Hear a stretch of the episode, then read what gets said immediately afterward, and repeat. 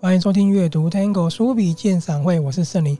开头听到的歌曲呢，就是由野人花园在一九九八年所带来的单曲《深深着迷》。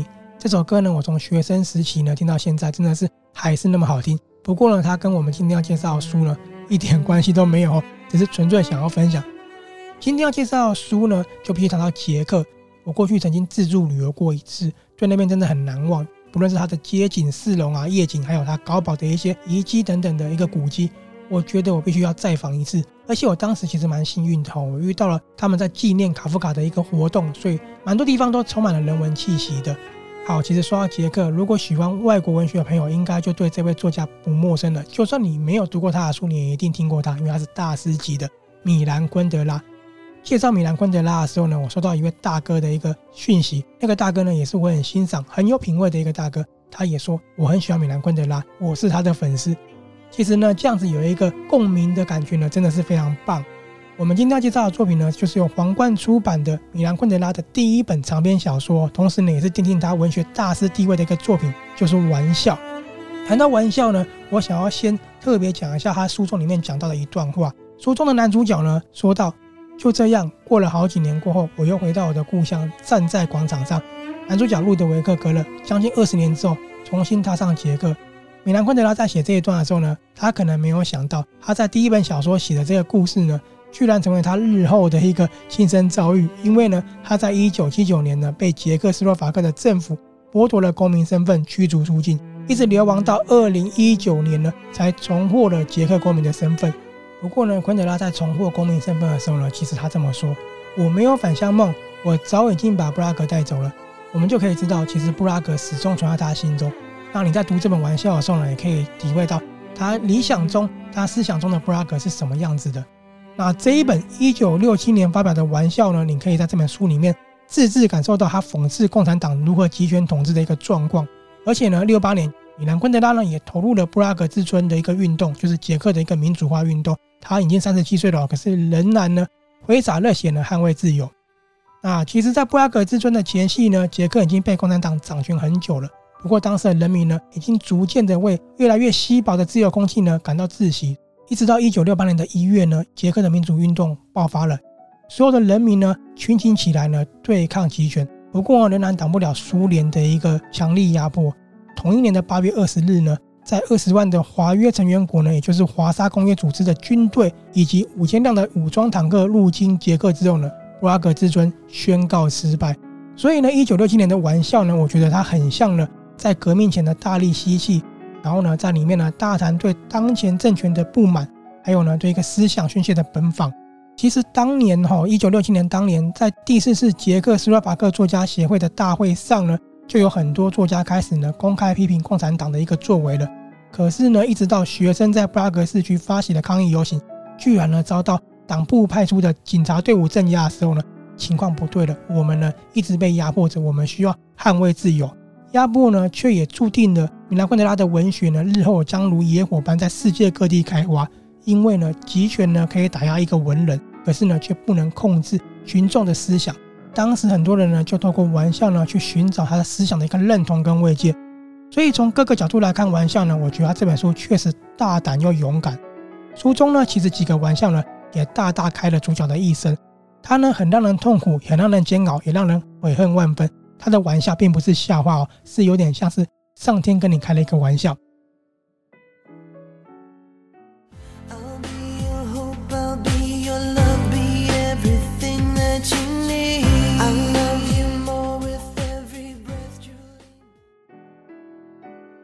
好，那这本书其实你翻开的时候，你可以发现它里面呢，各个不同章节呢，用各个不同的人物来为大家做第一人称的诉说。我呢，尽量用我的方式。然后用比较快、比较简单的方式呢，为大家简单的说一下这个故事。讲得不好的话，再请大家见谅。而且呢，我讲了大概只有这本书的三分之一而已，里面有很多很深的东西呢，值得你自己去看的哦。那我就从书中的主角路德维克呢开始讲起。他其实是一位坚定不移的共产党追随者。开始呢，你看到就是他阔别了多年，将近二十年呢，回到捷克，他决定呢跟好友见一面。好友呢就带他去一间理发店，为他刮刮胡子、剪剪头发。没想到呢，他在这里面呢，居然遇到了曾经让他魂牵梦萦的女人，叫做露西。这时候呢，路德维克想起了他与露西的种种，也想起了他的过往。那我这里呢，用几个玩笑呢，来为大家诉说里面讲了什么样的故事。第一个玩笑呢，我们先来到路德维克他的学生时期。学生时期的他呢，其实他是那个年轻有为、帅气，而且呢，在学生的党员里面呢，他是一个最活跃的明日之星。所以呢，有些人也对他很嫉妒。那他呢，也是一个比较吊儿郎当、爱开玩笑一个男子。所以呢，他的人缘一直也都很好。这时候呢，他相遇了一位女孩子，叫马尔克塔。马尔克塔呢，在当时也算是很多人心中的女神了。她漂亮，而且呢，她做事情认真，同时呢，她也对党的事务呢热情的去投入。可是呢，就是因为她太热情的投入，太认真了，布德维克呢觉得影响了他们两个之间呢相处的时间，于是呢就为她开了一个玩笑。这个玩笑呢，就是他写了一封调侃的信件呢，讽刺马尔克塔他那么认真的去投入党的事务。那这个玩笑是这样子的：乐观主义是人民的鸦片，健康的心灵蠢到发臭。托洛斯基万岁！结果这个信件呢，居然就被交到党的上面。本来呢，只是一个情人之间私密的对谈，结果呢，居然就遭到举报了，强制开除了学籍，学业就中断了。同时呢，他也被开除党籍。更惨的是呢，他呢被发去从军。其实从军是讲好听的，事实上他就是被发去劳改。他完全不能理解，他觉得呢，我呢一直为党努力，然后呢，我只是开个小玩笑，你们不听我解释，居然呢把我送去劳改，而且呢，我的前途全部都断掉了，对共产党的信念呢，也开始动摇了，没想到一个小玩笑居然引发那么大一个伤害。好，那这里呢，我想跟大家讲一下哦。虽然说托洛斯基主义呢看起来也是共产主义，但是呢，它跟斯大林主义、跟毛主席的毛主义呢是不太一样的。主要是他主张呢，在必要的情况下呢，必须不断的进行革命，不断的进行改革。所以呢，在当时捷克共产党其实背后也是苏联支持的共产党，思想呢是背道而驰的。因此呢，路德维克，你等于是。背叛了我们，你支持托洛夫斯主义就被举报了。好，那我们来到第二个玩笑，就是路德维克呢被送去劳改营的事情了。其实呢，这个里呢给他一个很大的打击，因为呢他这里遇到了许多的朋友，朋友呢其实他对共产党也是坚信不疑的，没想到他的下场居然都是比较凄惨。所以呢，他在这里呢就看清了共产党的虚伪，他也试着呢在里面呢达到一个思想的重整呢，重新面对这个呢背叛他的世界。可是他生活一直很苦闷啊，苦闷到不行。直到有一次放假呢，他在一个电影院呢遇到了一位女孩叫露西，他对露西呢可以说是一见钟情。可是说也奇怪哦，露西她的样貌并不是那么出众，可是呢，露西在某些本质上呢有着路德维克相同的一个气息，所以他们相互吸引。原来他们都是一样孤独的人，看到彼此的影子，因此呢，苦闷生活呢也燃起了一个希望。可是呢，虽然说他认为露西跟他是多么的相似，但是男人就是男人嘛，而且呢，他要属于年轻气盛的情况，他对露西的爱呢。并不会满足在心灵上的一个契合跟寄托，渴望的更多，因为他需要肉体上的轻抚啊、热吻啊、缠绵，所以呢，他甚至不惜冒着呢可能会被判军法的危险，擅自离营呢，就是想要跟露西发生一些关系。想不到呢，露西始终抗拒他们两个发生关系，他一直被拒绝之后受不了了，就一阵暴怒，然后呢吓到了露西。可是没想到露西被吓到之后，从此消失无踪。他呢去找露西入住的地方呢，对方说露西他也搬走了，从此呢音讯全无。一直到二十年之后，他回到了捷克呢，才在理发店居然又遇到了露西。第二个玩笑呢，共产党的信念呢被瓦解之外呢，他的爱情居然这样子一瞬间呢就稍纵即逝了。我们来到第三个玩笑，就是现在呢他回到了捷克，他其实回到捷克呢，除了见老友之外呢，就是复仇。因为呢，现在的他虽然说有成就了，可是要不是以前他被开除党籍，以前呢他被这样对待，他可能未来有更好的路。而且呢，当时开除他党籍的人呢，还是他的好友，觉得你怎么可以那么无情？我必须呢，想要让你知道复仇的滋味，痛苦的滋味。所以呢，他做了什么样的复仇呢？他遇到了一位女士，叫做赫雷娜，他的怒火呢又再次燃起了，因为赫雷娜呢就是昔日将他开除党籍的好友芝麻内克的妻子，所以呢，他决定让妻子跟他外遇。让芝麻内克也品尝到失去的滋味。没想到芝麻内克早就外遇更年轻漂亮的女孩了。他其实一直想要摆脱妻子，因此呢，路德维克跟他妻子外遇，正好正中他的下怀，他可以摆脱这一切。没想到本来是要复仇的，居然满足了仇人的欲望，居然伤害了一个最无辜的人。他呢也感到自责不已。再来呢，来到第四个玩笑了。没想到隔了那么多年才知道，当时露西离开他的真相。原来呢，露西一直有个残缺的家庭，她呢一直受到继父的虐待。同时，露西在年轻的时候遇到了几位青少年呢，她本来以为这些人可以保护她，给他一个没有得到过温暖跟保护。没想到这几个男生居然在某一天呢，喝酒之后呢，轮爆了他。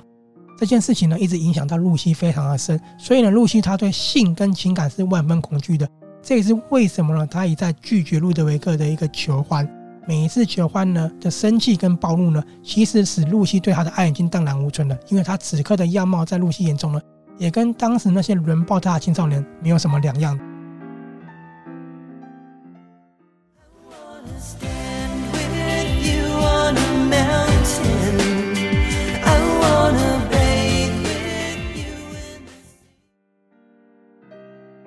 讲到这里呢，路德维克所遭遇到的四个玩笑改变了人生之外呢，也冲击他的思想，也让他活在一个悔恨之中，对不对？他这本书呢，可不止这四个玩笑而已，书里面的玩笑还很多很多。比如说，从角色们呢过去的无奈、对政权的批判跟懊悔，还有到如今呢彼此重逢之后呢，无论是复仇啊，还是最后仅剩的孤独，才发现说，原来走到此呢，人生始终都像是被开了一个玩笑。原来呢，信念呢都是如此的轻如鸿毛。他们曾经对世界呢是爱得如此热烈与强烈的，结果呢却被这个世界残酷的蹂躏到残破不堪。或许呢，人在走到风暴之后才会体悟到，原来哀叹呢跟玩笑不过是一线之隔而已哦。这个才是最真实的人生。因为呢，理想永远都是看似随处可及，可是呢，当你奋力一跳之后，才发现原来呢根本碰不到，离你实在好远好远哦。